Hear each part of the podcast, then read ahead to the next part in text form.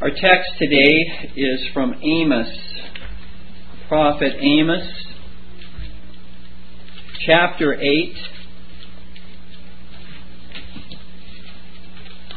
verses 1 and 2.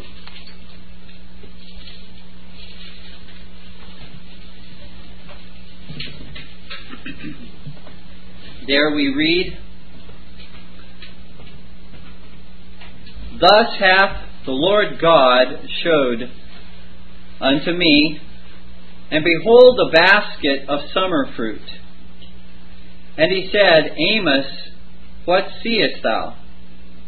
And I said, A basket of summer fruit. Then said the Lord unto me, The end is come upon my people of Israel. I will not again pass by them anymore.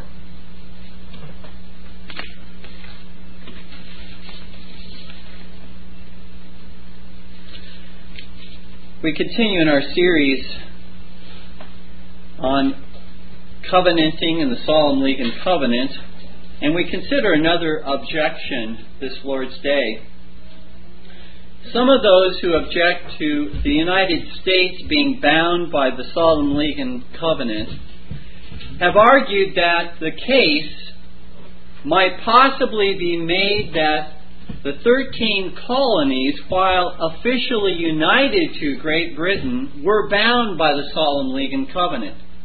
But after declaring independence from Great Britain, and after formally settling its distinct and separate status as an independent nation from Great Britain at the Treaty of Paris in 1783, the United States, as a distinct political entity from Great Britain, was no longer bound to the Solemn League and Covenant.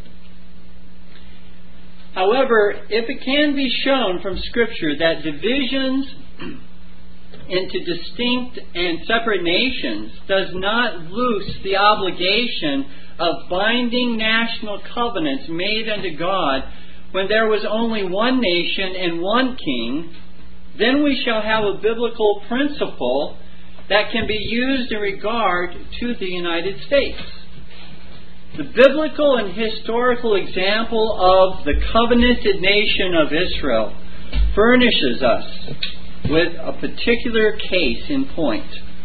Let us then consider the objection in light of this covenanted nation, the nation of Israel. And so, our main point today is this no formal covenanted obligations, this is the objection that we're considering, no formal covenanted obligations continue upon a nation once it declares its independence from that political entity to which it was formerly united and with which it stood covenanted to God. Let us take our Bibles, if you have them with you, and turn to Amos chapter 8, verses 1 through 2.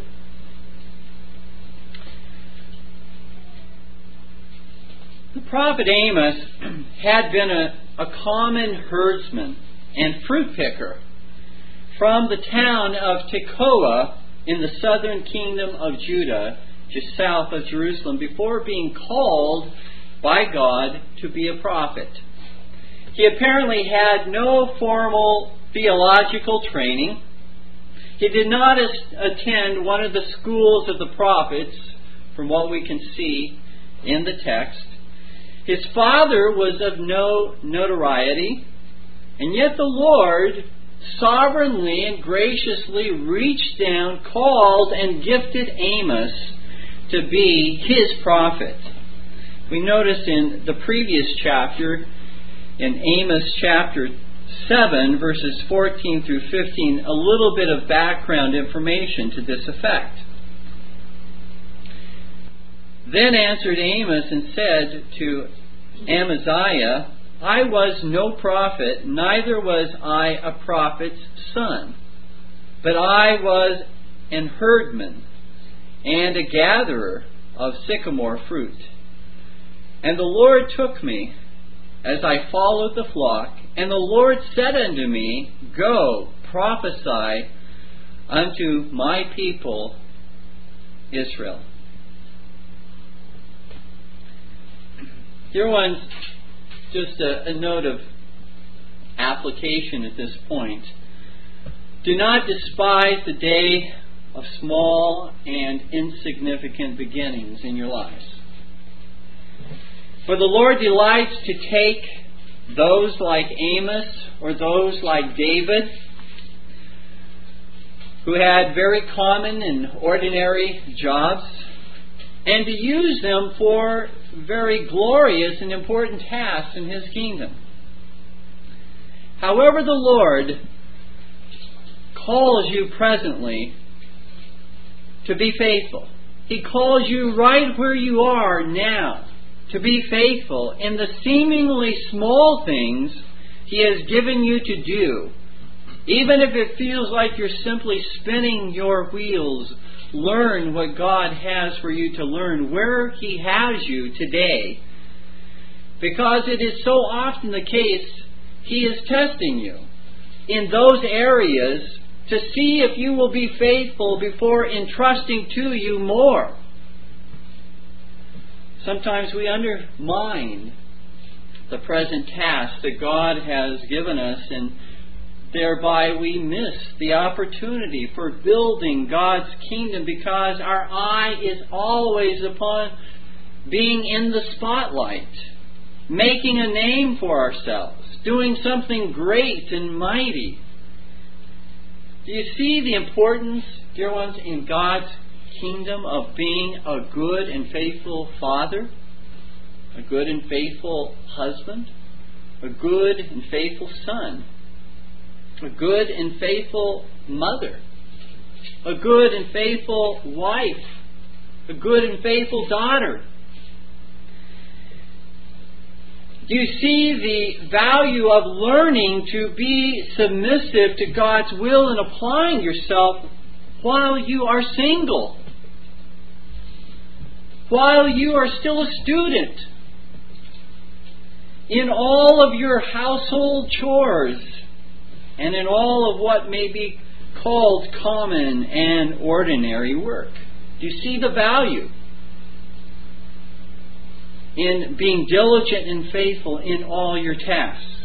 You see, a good steward, a good steward, according to God's definition of a good steward, is above all else faithful. He's faithful. A good steward is, isn't simply one who has big things, as it were, to do. A good steward is one who is faithful in all that he does, whether great or small. Are you being faithful with the time, the talents, and the treasures God has given you? Or are you rather moaning and groaning about the petty work you've been given to do. How you deserve so much better. You see, a faithful steward learns to be faithful wherever he is until God, in his providence, takes him out of that situation. And again, it's not to say that you cannot use uh, the circumstances with your employer to seek to have higher wages and things of that nature. But it is to say that if you can't be content where you are until God provides something better for you, then you're not being a good steward with what God has given to you. Because He doesn't have to give you even what you have. You don't deserve, I don't deserve what we presently have. Well, Amos, back to our text, received the call from God to prophesy to the northern kingdom of Israel, rather than to his own southern kingdom of Judah during the reign of Jeroboam second. Uh, was the second uh, Jeroboam the first was the king who was constituted king when Israel and Judah separated and divided. But in the line of Jehu, King Jehu was Jeroboam, and Jeroboam II reigned, and this prophecy of Amos occurred somewhere, most likely, between the years 780 to 750 BC. The prophecy of Amos is, for the most part, directed against the covenant breaking kingdom of Israel. And it is prophesying concerning the impending judgment that God is about to send upon the kingdom of Israel by way of the Assyrian forces who would bring about national destruction and bring them into captivity. Now, we'll come back to the vision that God gave to Amos here in chapter 8 in a few minutes. But let us briefly review how the division between the kingdoms of Israel and Judah occurred.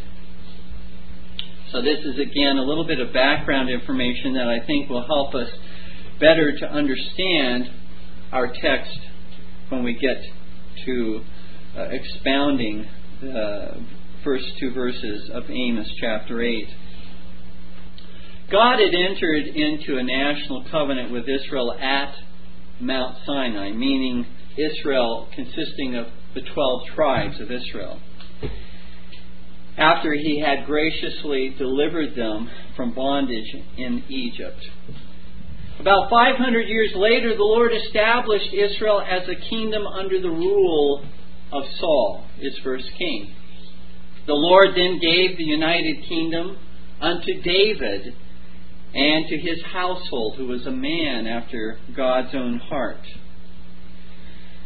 The kingdom of Israel rem- remained united as one kingdom, the 12 tribes united as one kingdom, under that national covenant that they had made with God at Mount Sinai during the reigns of David and his son Solomon. Upon the death of Solomon, Rehoboam, his son, proved to be both young and foolish. You'll recall from 2 Chronicles chapter 10 that the people came to Shechem to make Rehoboam king. But before doing so, they asked him to relieve them of some of the exceeding great burdens that Solomon had placed upon their shoulders. Rehoboam first consulted with the elderly and wise counselors of his father, who advised the king to extend a soft answer, granting the request of the people, relieving the burdens that they were under. He then consulted with his young, inexperienced peers, who foolishly advised the king to threaten the people with even greater burdens than they had experienced under Solomon. Ten of the tribes united under Jeroboam the first, and sinfully, I believe, established a separate and distinct kingdom, the kingdom, the northern kingdom of Israel. The tribes of Judah and Benjamin continued to follow the lineage of David. Thus, there was at that time a declaration of independence by the ten tribes of the kingdom of Israel from the two tribes of the kingdom of Judah. The northern kingdom of Israel made Jeroboam their king, and he established his own corrupt church in order to prevent his people from going to Jerusalem in the southern kingdom of Judah to worship God as God had commanded and authorized them to do. Now, we could give much, much more detail about the division that occurred at that time. However, I would rather summarize what occurred and give, I believe, the right reading, the scriptural biblical reading on what occurred from the lips of Abijah the son of Rehoboam, who reigned as king after Rehoboam, as he, Abijah, prepared to battle with Jeroboam, he speaks to Jeroboam, and I believe utters uh, very wise and scriptural words with regard to the sinful division that occurred on the part of the ten tribes in separating themselves from the two tribes. And you'll find this in 2 Chronicles chapter 13, verses 4 through 12. This speech of Abijah. And Abijah stood up upon Mount Zemaraim, which is in Mount Ephraim, and said, Hear me, thou Jeroboam, and all Israel. Ought ye not to know that the Lord God of Israel gave the kingdom over Israel to David forever, even to him and to his sons by a covenant of salt? Yet Jeroboam the son of Nebat, the servant of Solomon, the son of David, is risen up and hath rebelled against his Lord. And there are gathered unto him vain men, the children of Belial, and have strengthened themselves against Rehoboam, the son of Solomon, when Rehoboam was young and tender hearted and could not withstand them. And now ye think to withstand the kingdom of the Lord in the hand of the sons of David. And ye be a great multitude, and there are with you golden calves, which Jeroboam made you for gods. Have ye not cast out the priests of the Lord, the sons of Aaron, and the Levites, and have made you priests after the manner of the nations of other lands? So that whosoever cometh to consecrate himself with a young bullock and seven rams, the same may be a priest of them that are no gods. But as for us, the Lord is our God, and we have not forsaken him. And the priests which minister unto the Lord are the sons of Aaron, and the Levites wait upon their business. And they burn unto the Lord every morning and every evening burnt sacrifices and sweet incense. The showbread also set they in order upon the pure table, and the candlestick of gold with the lamps thereof, to burn every evening. For we keep the charge of the Lord our God, but ye have forsaken him. And behold, God himself is with us for our captain and his priests with sounding trumpets to cry alarm against you. O children of Israel, fight ye not against the Lord God of your fathers, for ye shall not prosper. Although the separation of Israel from Judah was ordained by the Lord, as all events are ordained by the Lord, whether sinful or religious, as we see in 2 Chronicles 10:15 and 2 Chronicles 11:4. There it says that these events were ordained of God. It would appear from the words of Abijah and by way of the subsequent victory which God granted to Abijah over Jeroboam, slaughtering hundreds of thousands of the Israelites that God was giving testimony to the fact that Israel had separated unjustly from Judah, and that uh, this was not according to God's revealed will. In fact, in Hosea 8:4, in Hosea 8:4, we read concerning the kings of of the northern kingdom of Israel, God says, They have set up kings, but not by me. They have made princes, and I knew it not. The Lord did not approve by way of his revealed will, even if he did ordain these events, he did not approve of these by way of his revealed will. Now, however wrong de jure this separation was according to God's law, the result of this separation was de facto, in reality, the declaration of, of independence of a new kingdom, namely Israel, founded upon a different constitution from that of the kingdom of Judah.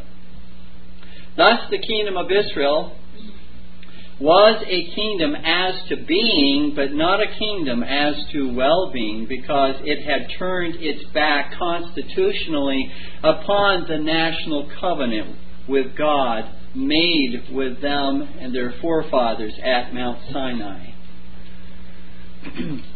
Again, in Hosea chapter 8, we note the judgment that is about to befall Israel, the northern kingdom of Israel, and note what is said uh, by God in Hosea 8, verses 1 through 4. We read verse 4 just a moment ago, but just notice the, the first three verses likewise as the reason why this judgment was about to fall upon uh, the northern kingdom of Israel.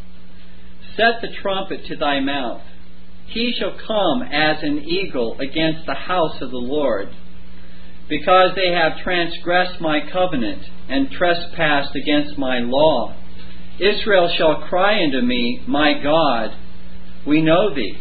Israel hath cast off the thing that is good, the enemy shall pursue him. And then, verse 4 They have set up kings, but not by me. They have made princes, and I knew it not. In these verses,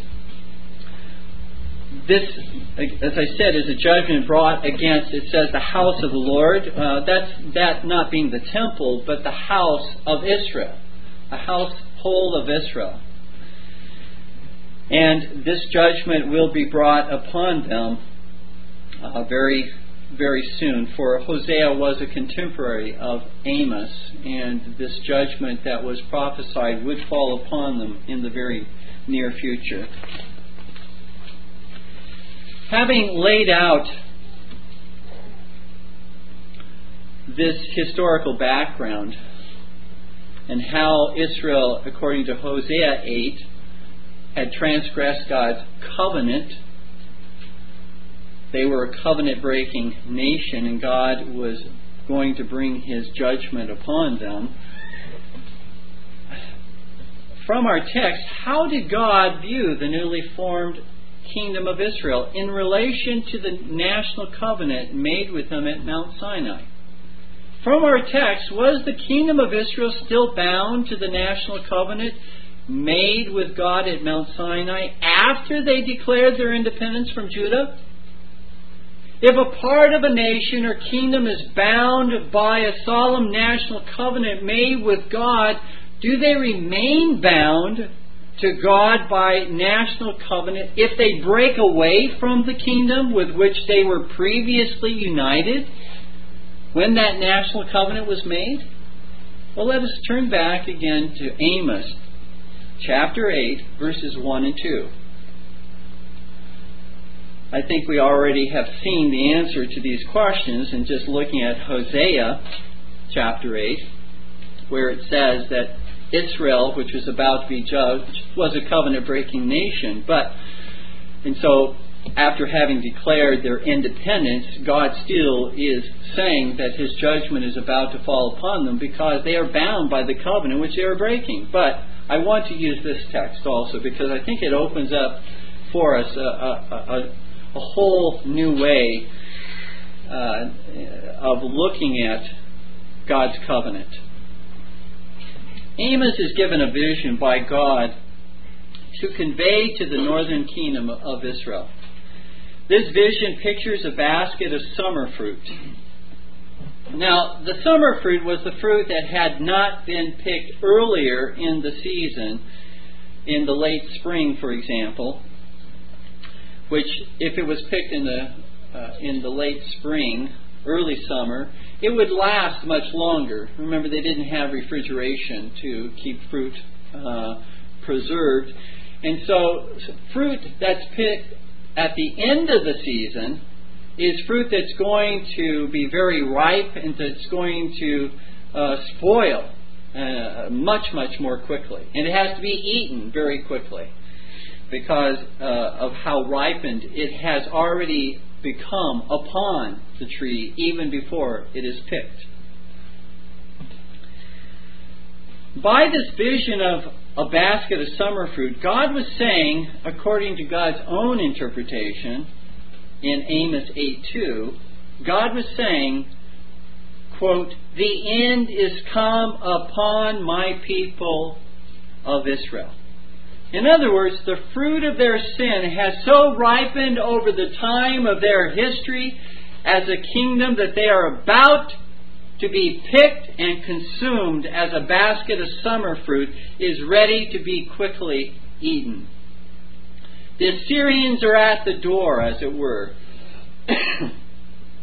God says that He will not pass by Israel with His gracious correction any longer. They are about to be removed from the promised land as a kingdom and into Assyrian captivity, which occurred in 722 BC. How does this passage and many others like it relate to the objection before us? Remember the objection? Let me repeat the objection again that we started off with.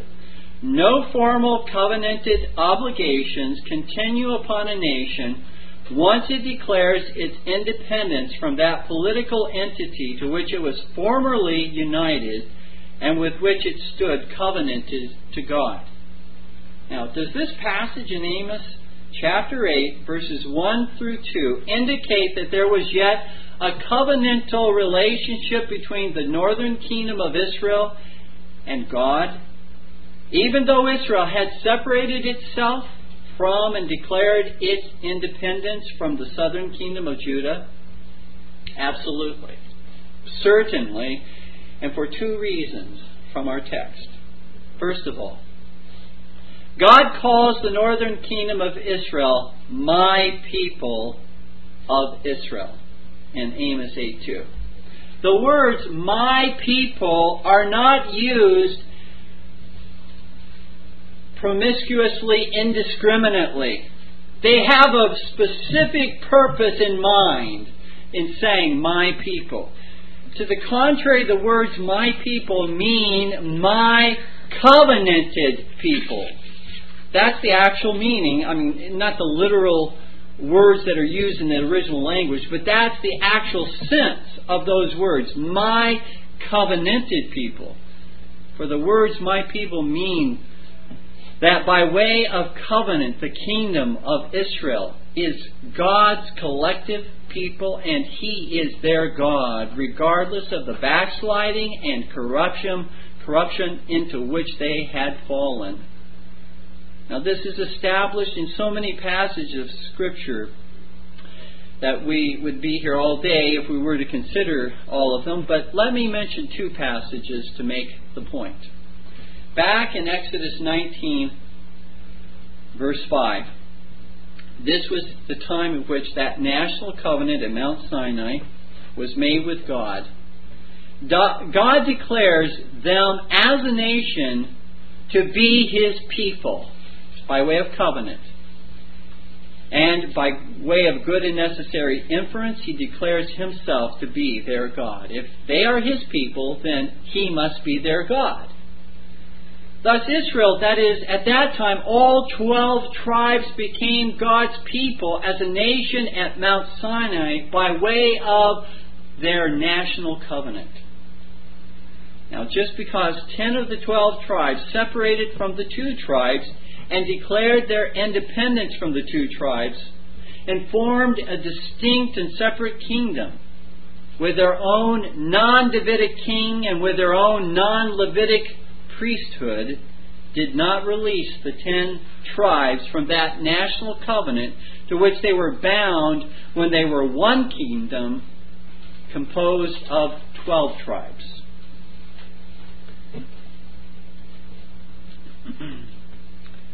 And so the at the very outset of this national covenant, my people indicates that Israel, as to the twelve tribes, are God's covenanted people. They are engaged in a national covenant with God. That's why God can say, They are my people. That's why they can say, as a nation, He is our God. Then the second scriptural example that I would mention to you, both of these we've looked at pre- in previous sermons, but I think they're very helpful just to mention again. The second passage is found in Isaiah 19. Isaiah 19, verses 24 through 25.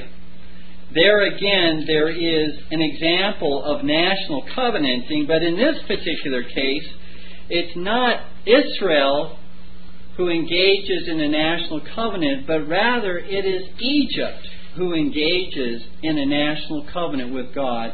This is a preview, a prophecy of what will occur in the millennial period when the nations of the world will be brought to the Lord Jesus Christ and they will, as nations, covenant with God.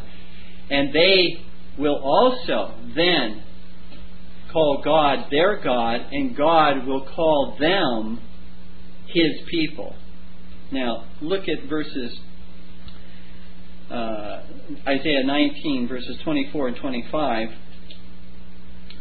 In that day shall Israel be the third with Egypt and with Assyria, even a blessing in the midst of the land, whom the Lord of hosts shall bless, saying, Blessed be Egypt, my people, and Israel, the work of my hands, and Israel, mine inheritance. Assyria, the work of my hands, and Israel, mine inheritance. But again, focused on, Blessed be Egypt, my people. On what basis does God say to Egypt that they uh, utter this, Blessed be Egypt, my people? Well, on the basis again of the national covenant into which they enter. In verses 18 of that chapter, uh, verses 18 and verse and uh, 21 uh, very clearly show that they have entered into a national covenant. Egypt has entered into a national covenant with God when it says, In that day shall five cities in the land of Egypt speak the language of Canaan, and swear to the Lord of hosts. One shall be called the city of destruction. So here it is Egypt shall swear to the Lord. As a nation, they shall swear unto the Lord.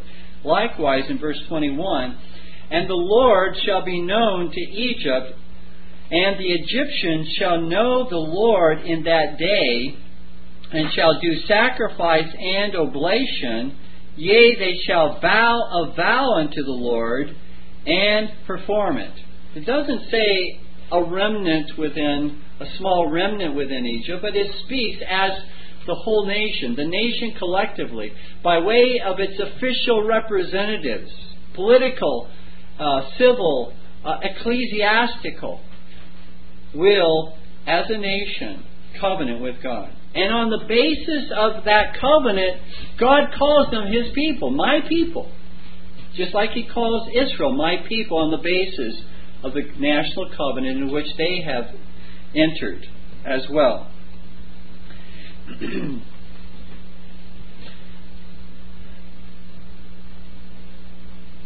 Thus, from these two examples in Exodus 19:5 and Isaiah 19 verses 24 through 25, we clearly see that when the Lord calls the northern kingdom of Israel my people, he is yet calling them a people bound to him by way of the national covenant made with them at Mount Sinai. Their declaration of independence from the two tribes, from Judah, did not remove them from their covenant that they had made with God.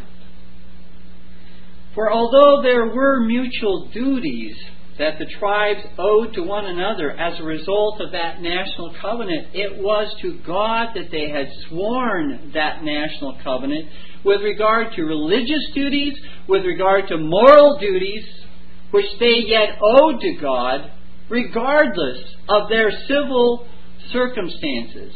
Whether they were in the land, whether they were out of the land, whether they were one kingdom, whether they were separate kingdoms, They owed God their obedience, faith, love, and obedience. And so, likewise, it is true of the United States. While they were 13 colonies within the British Empire and, and a part of His Majesty's dominions in North America, they were as such bound by the national covenant made with God by England in 1643. The Declaration of Independence in 1776 may have formed a new nation de facto or in being. But such a separation from Great Britain did not release the United States from its solemn covenant made with God in 1643. It was before its declaration of independence, a covenanted dominion. And after its declaration of independence, it was a covenanted nation. If, dear ones, the United States is not now a covenanted nation bound by the Solemn League and Covenant, then I would submit to you it must be consistently argued that it was never bound. It was never bound as British colonies or as dominions of the king under the Solemn League and Covenant. It was never bound by the Solemn Covenant. If after its declaration it, it is not bound, if after its declaration of independence it is not bound, then I would argue it cannot be consistently argued that it was previously bound at any time. I do not believe, however, that it can be biblically argued that the British colonies were at one time bound to God by the Solemn League Covenant. And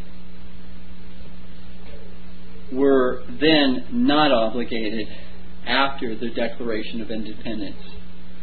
I believe that the scripture that we have been considering and the historical documents that we will, in weeks to come, be looking at will show, I believe, clearly that the colonies were, prior to the declaration of their independence, a covenanted colonies, covenanted dominions of His Majesty, that they were bound by the Solemn League and Covenant and therefore they're simply changing uh, their name legally did not alter their obligations to God. It changed certainly their relationship to Great Britain, but it did not change their relationship and their obligation and the duties they owed to God. And the second reason from our text in Amos 8:2 why we can conclude that the northern kingdom of Israel was yet a covenanted nation. The first was that God calls them my people, therefore they are covenanted after the declaration of independence. But the second reason from our text in Amos 8:2 is because of the impending judgment threatened upon them by God for their covenant breaking. When God says, The end has come upon my people of Israel, I will not again pass by them anymore. You see, this impending judgment will lead Israel into captivity according to Amos 7:17. and the reason for being led into captivity according to Hosea chapter 8 verses 1 through 4 as we've already noted was their covenant breaking. They're breaking their national covenant. Consider just uh, very, very briefly and I'll just take a second to read these, but uh, just four other passages of Scripture which likewise demonstrate, and there, there are so many, there are no doubt scores of passages that would use the phrase, our God, my God, that would use the phrase, my people, throughout uh, the New Te- or the Old Testament, and even after um, uh, the northern kingdom of Israel had declared its independence from Judah. In Amos 9:10, for example, we read, All the sinners of my people shall die by the sword, which say, The evil shall not overtake nor prevent us. Again, this is the sinners of my people in the northern kingdom of Israel. We read earlier, likewise, in um, uh, chapter 7, where the Lord says in verse 15, And the Lord took me as or uh, rather Amos says, And the Lord took me as I followed the flock, and the Lord said unto me, Go prophesy unto my people Israel. Likewise in Jeremiah 23:13, we read these words.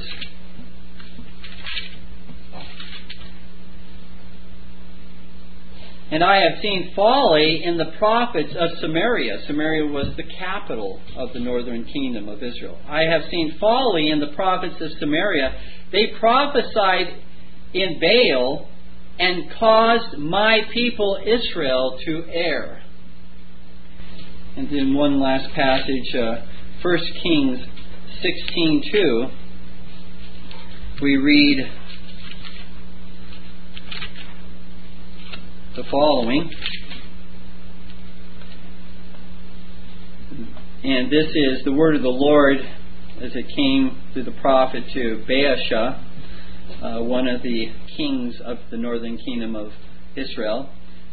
Forasmuch as I exalted thee out of the dust and made thee prince over my people Israel. Again, made my made him king over Israel by way not of his revealed will, but by way of his uh, ordination, by way of his providential will. But he says, and made the prince over my people Israel. Dear ones, as we draw to the conclusion, I, I just have some application I want to make from the sermon today. I want to leave with you uh, as I bring the sermon to a close, the amazing covenant grace of our covenant God who does not forget his covenant, even with covenant breakers. For although the covenant breaking kingdom of Israel was severely judged by the Lord and being led into captivity by God, into Assyrian captivity by God, God, in His undeserving covenant love and mercy, will yet draw back unto Himself the covenant breaking kingdom of Israel. In Deuteronomy 29, I won't read the passage, I'll just summarize. In Deuteronomy 29, verses 25 through 29, there it speaks of the curse that God would bring, the judgment that He would bring upon Israel if they depart from him, if they break his covenant, if they turn against him. And in Deuteronomy 30, verses 1 through 3, it speaks of how God will restore them unto himself. And as he restores them unto himself through faith in Jesus Christ, how he will restore them uh, to inherit the land which he gave to Abraham, Isaac, and Jacob as well. And so we see that God, though He judges covenant breaking, He's not through with nations that have entered into covenant with Him because He will see that those covenants, those national covenants that have been made with Him, will be realized to a much greater, more glorious realization, visible glory than we have seen up to this point. And this will be true even of the, the northern kingdom of Israel and of the southern kingdom of Judah. We see likewise this being the case in Zechariah chapter 10 verses 6 through 9 where Israel in the future in the future millennial period uh, will cry out to God, my God, and he was and God himself will say, Thou art my people. And finally, uh, in Romans chapter 11, Paul summarizes the whole argument of what appears to be the fall of Israel because they had turned their backs, the greater part of Israel, um, uh, basically all 12 tribes, uh, but uh, whether one takes the, the 10 tribes or the two tribes separately or takes the, uh, all of the 12 tribes uh, collectively, uh, that Paul says God's not finished with Israel because he will yet draw unto himself uh, those whom he has judged with a blindness, a judicial blindness, whose eyes cannot at this point in time see their own Messiah, the Lord Jesus Christ. But he will lift that blindness and draw Israel unto himself. The Lord, through Paul, prophesies will occur. And we see and that the, the re, uh, Paul says in verse 28, as according to the gospel, they are enemies for your sakes. Presently, uh, that is the case. Israel, take the, the, the kingdom, uh, the nation of Israel, they are enemies to God presently, according to the gospel. They hate Christ. They hate uh, uh biblical Christianity. Certainly, they'll take the money of those who want to give to them for their own political purposes. They're not in the land now as a believing nation. They are in the land by uh, uh, as an unbelieving nation. But Israel, as Paul says, now is an enemy uh, as it relates to the gospel. But he continues in verse 28 But as touching the election, they are beloved for the Father's sake, because God chose them and they covenanted and entered into a covenant relationship with Him. God will yet call them unto Himself, and they will receive uh, the covenanted blessings that God intends for them. And the reason why that is the case in verse 29 for the gifts and calling of God are without repentance. Abijah, King Abijah, spoke of a covenant of salt. That God made a covenant of salt. He didn't make a covenant of leaven, he made a covenant of salt. Leaven was not to be used in the, in the sacrifices offered to God, it was salt that was to be used. Because leaven corrupts, leaven uh, uh, is something that breaks down, ferments, but salt preserves. God is saying that He makes a covenant of salt. He is saying it is permanent and is everlasting.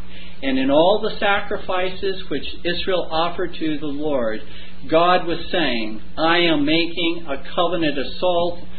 I am making with you in the covenant of grace a covenant of salt. Believe in me, trust in me through the shed blood of the Lord Jesus Christ who is foreshadowed in the sacrifices you are offering to me. Dear ones, does not such undeserved covenant love and mercy melt our own hardness of heart?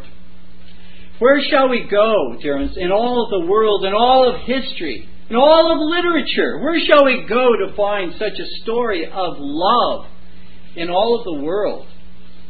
The most holy and high God who does not need us to complete himself, to uh, in any way make him more sufficient, who is all sufficient in himself. The most holy and high God loves us with an infinite and everlasting love. The everlasting God who knows the worst about us has chosen to set his love upon us and to redeem us by way of a covenant of salt, an unbreakable covenant in Jesus Christ, who perfectly fulfilled all of the covenant of works which condemned us in Adam. And he imputed to us by faith alone his perfect obedience and suffering as our own. Now, dear ones, all things are yours, whether in heaven or whether in earth for you are the heirs of God and joint heirs with Jesus Christ. Let not your sin, let not your covenant unfaithfulness therefore keep you away from Christ. Let his tender mercy drive you to him and not away from him. And let me just leave one application. for you to do within your own families in the coming week or weeks. I think this will help enlarge your faith as you pray. Use an, use an English concordance and see how many times we are encouraged by God Himself and His Word to come to Him for needs that we have on the basis of these words My God, or our God, which is to say, My covenant keeping God, or our covenant keeping God. Consider just two or three.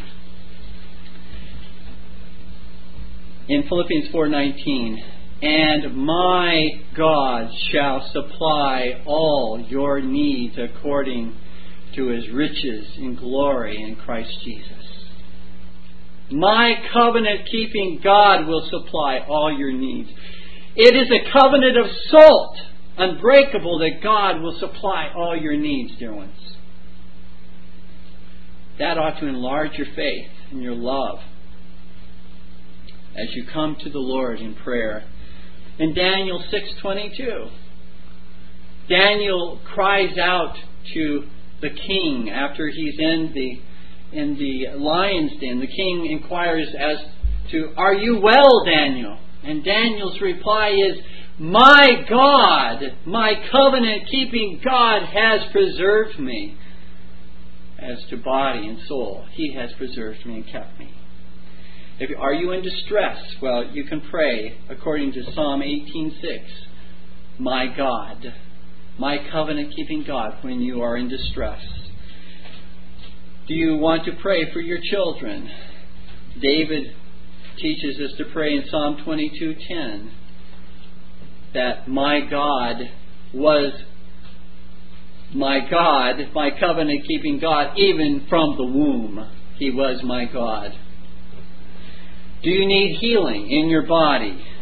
According to Psalm 30, verse 2, you can cry out, My covenant keeping God, with regard to even physical healing. And whether God heals you soon or late, or whether He heals you now or completely heals your body, at the final and glorious resurrection, you will be healed. And in the meantime, you will be given the grace, whatever comes your way. Are you cast down? Are you discouraged? Are you depressed? Psalm 42, verses 6 and 11 calls you to pray to my God, my covenant keeping God. Do you need to know God's will for your life in some area? Well, Psalm 143, verse 10, you are to cry out to your covenant keeping God. Dear ones, all we need in this life and in heaven to come is bound up in the covenant of grace Make it, therefore, your pattern for praying and calling upon God. Make that covenant live every day in your life. Make it practical every day in your life. Amen. Let us stand in prayer.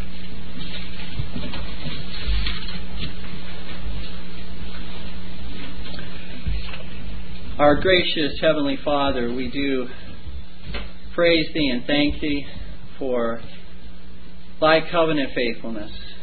For, Lord, we deserve Thine everlasting condemnation for our covenant unfaithfulness. And we look to Thee, our God, our covenant keeping God, to bring unto us, Lord, everything that we need to live a life that is pleasing to Thee in this world and to give to us even that eternal inheritance in the world to come. Lord, we believe, help Thou our unbelief. For Thou art our God, and Thou art the God of our children. And we place ourselves and our children and our grandchildren, Lord, in thine almighty and faithful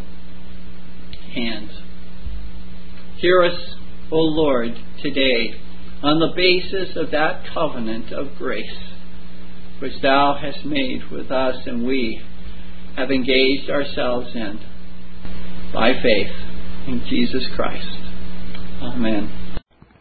This Reformation audio track is a production of Still Waters Revival Books. You are welcome to make copies and give them to those in need. SWRB makes thousands of classic Reformation resources available, free and for sale, in audio, video, and printed formats. It is likely that the sermon or book that you just listened to is also available on cassette or video, or as a printed book or booklet. Our many free resources, as well as our complete mail order catalog, containing thousands of classic and contemporary Puritan and Reform books, tapes, and videos at great discounts, is on the web at www.swrb.com. We can also be reached by email at swrb at swrb.com, by phone at 780 450 3730, by fax at 780 468 1096, or by mail at 4710 37A Avenue, Edmonton, that's E D M O N T O N, Alberta, abbreviated capital A, capital B, Canada, T6L3T5. You may also request a free printed catalog.